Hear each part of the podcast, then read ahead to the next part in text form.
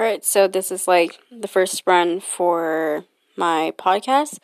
So, pretty much, this podcast may be just about like my whole journey through college, um, any tips that any like freshman in college